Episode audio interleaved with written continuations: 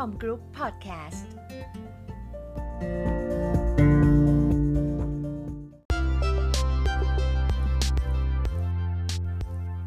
สวัสดีค่ะ คุณเคยคิดถึงแบรนด์หรือว่าสินค้าบางอย่างที่เราเคยรัก แต่ว่าปัจจุบันปิดตัวไปแล้วบ้างไหมคะถ้าย้อนกลับไปนานหน่อยนะคะ คุณอาจจะคิดถึงนิตยสารสกุลไทย ถัดมาก็เป็นนิตยสารเปรียว แต่ถ้าเมื่อไม่นานมานี้ในยุคแห่งเทคโนโลยี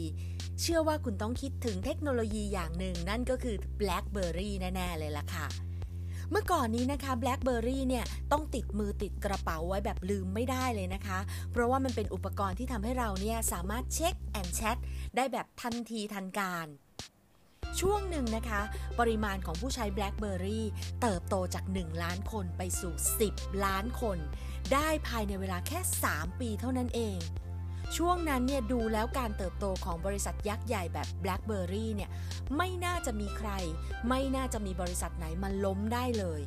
แต่อะไรก็เกิดขึ้นได้ค่ะ เมื่อ iPhone เกิดขึ้น นวัตกรรมใหม่ หน้าจอสัมผัสเข้ามาสู่ตลาดมือถือ มันปฏิวัติทุกกฎของมือถือ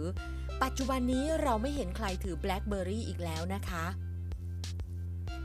อีกหนึ่งตัวอย่างที่น่าสนใจก็คือยินเลตหรือว่ามีดโกนหนวดของคุณผู้ชายนี่แหละค่ะ ยินเลตเขาเป็นผู้นำในตลาดโลกมาอย่างยาวนาน เขามุ่งเน้นที่จะพัฒนานวัตกรรมของเขา จาก 1 ใบมีดนะคะมาเป็น 2 เป็น 3 จนในที่สุดถึง 5 ใบมีด แต่เมื่อมี 5 ใบมีด แน่นอนที่สุดราคาสูงขึ้นไปตามนั้นด้วย ดังนั้นเวลาที่ร้านค้าเอามาขายนะคะ เขาก็กังวลว่าจะมีใครมาฉกไปมาขโมยไป ร้านค้าส่วนใหญ่จึงต้องเก็บมีดโกนอันเนี้ยเอาไว้ในกล่องหรือในตู้ที่มีกุญแจล็อก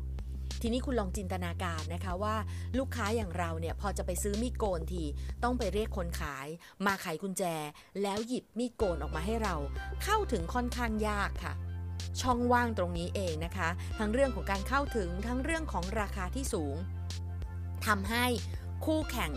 เขาเล็งเห็นค่ะ อย่างเช่นดอลล่าเชฟคลับนะคะ เขาเห็นว่าลูกค้าเนี่ยมีความต้องการตรงนี้ เขาจึงแจ้งเกิดด้วยโมเดลธุรกิจที่แตกต่างค่ะ ด้วยการที่จัดส่งใบมีดให้ถึงมือคุณ ให้ถึงที่บ้านคุณเลย เข้าถึงได้อย่างง่ายดาย แถมยังไม่ต้องจ่ายในราคาที่สูงด้วย และช่องทางการขายของเขานะคะ ใช้เพียงช่องทางเดียวคือออนไลน์ดอลล่าเชฟคลับเนี่ยเข้ามาช่วงชิงส่วนแบ่งการตลาดของยินเลต ที่มาก่อนแล้วก็นำมาตั้งนานได้อย่างน่าตกใจเลยทีเดียวละค่ะ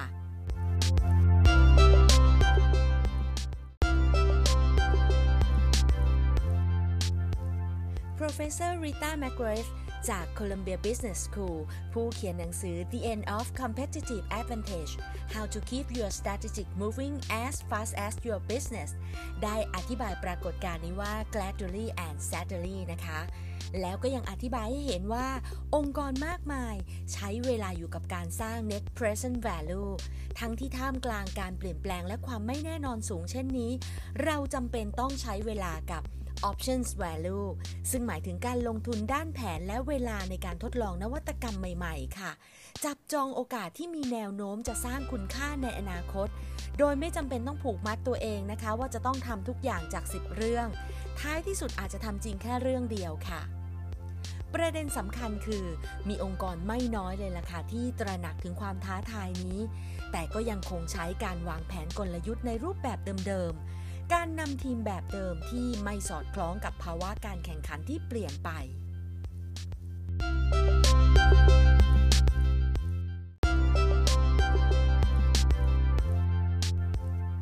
หนึ่งในสาเหตุที่ทำให้องค์กรที่เคยประสบความสำเร็จมาอย่างยาวนานต้องล้มหายตายจากไปนะคะ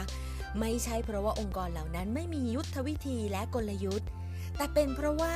การใช้กระบวนการวางแผนกลยุทธ์ที่ไม่สอดคล้องกับบริบทการเปลี่ยนแปลงที่เร่งเร็วขึ้นค่ะและเขาก็ไม่สามารถที่จะใช้ประโยชน์จากทรัพยากร และสร้างการมีส่วนร่วมของศักยภาพที่มีอยู่อย่างเต็มที่ นอกจากนี้ยังไม่แน่ใจกับแนวโน้มของเทคโนโลยี ที่ตอนช่วงเริ่มต้นเนี่ยดูเหมือนจะไม่มีผลกระทบกับธุรกิจมากนัก แต่เมื่อถึงจุดหนึ่งค่ะ การสะสมความสามารถของดิจิทัลเทคโนโลยี เริ่มจะเติบโตอย่างก้าวกระโดด ดังนั้นนะคะผู้ที่จะได้เปรียบคือผู้ที่สามารถสร้างนวัตกรรมจากเทคโนโลยีเหล่านั้นมาอย่างเงียบๆและฉกฉวยโอกาสในการเติบโตนำสินค้าและบริการที่เข้าถึงความต้องการของลูกค้าได้อย่างทันที และสร้างคุณค่าทางธุรกิจได้อย่างมากอย่างไม่น่าเชื่อเลยล่ะค่ะ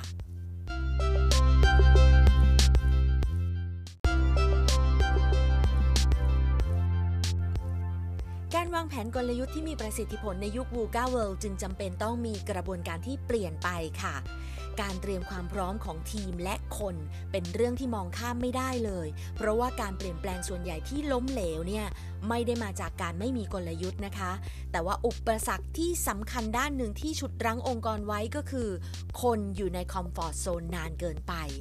และผู้นำทีมขาดเครื่องมือในการเปลี่ยนจากการต่อต้านให้เป็นพลังเสริมค่ะ ปัจจุบันผู้บริหารและผู้นำขององค์กรในแทบทุกระดับ รับรู้ถึงความซับซ้อนในการบริหารองค์กรที่มากขึ้น มีการปรับเปลี่ยนโครงสร้างองค์กร ทีมงาน มีการผสมผสานทีมงานใหม่บ่อยๆ เปลี่ยน roles and responsibilities หลายครั้งในเวลาอันสั้นมีโปรเจกต์ใหม่ๆ เข้ามาเสมอนะคะ ในขณะที่ต้องบริหารควบคู่กับการทำงานประจำหรือธุรกิจหลัก ซึ่งก็ต้องดูแลให้ดีเช่นเดียวกัน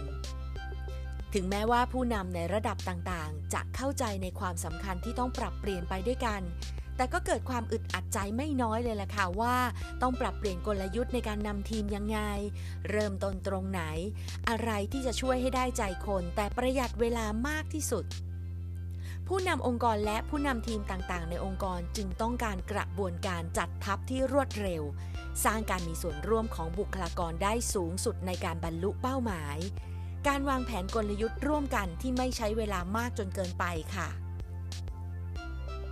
ถึงแม้ว่าผู้นำส่วนใหญ่จะเข้าใจถึงความสำคัญในเรื่องนี้นะคะ แต่พวกเขาก็ยังต้องการทักษะและเครื่องมือในการนำกระบวนการ ให้เกิดผลลัพธ์ และความสำเร็จของนวัตกรรมที่ต้องการ และได้ใช้ศักยภาพของทุกทีมอย่างเต็มที่ค่ะ ซึ่งกระบวนการเหล่านี้เองเนี่ย เราเรียกสั้นๆว่า organization navigation and team navigation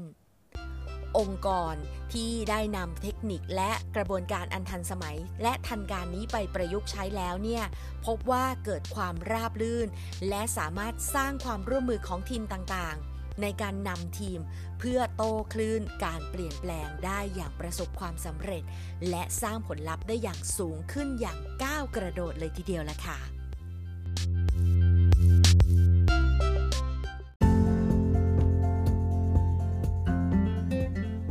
ติดตามเรื่องราวที่น่าสนใจและความรู้เพิ่มเติมจาก a c c o m Group ได้ทาง www.aclc-asia.com ขอบคุณสำหรับการติดตามรับฟังนะคะ พบกันใหม่ในตอนหน้า สวัสดีค่ะ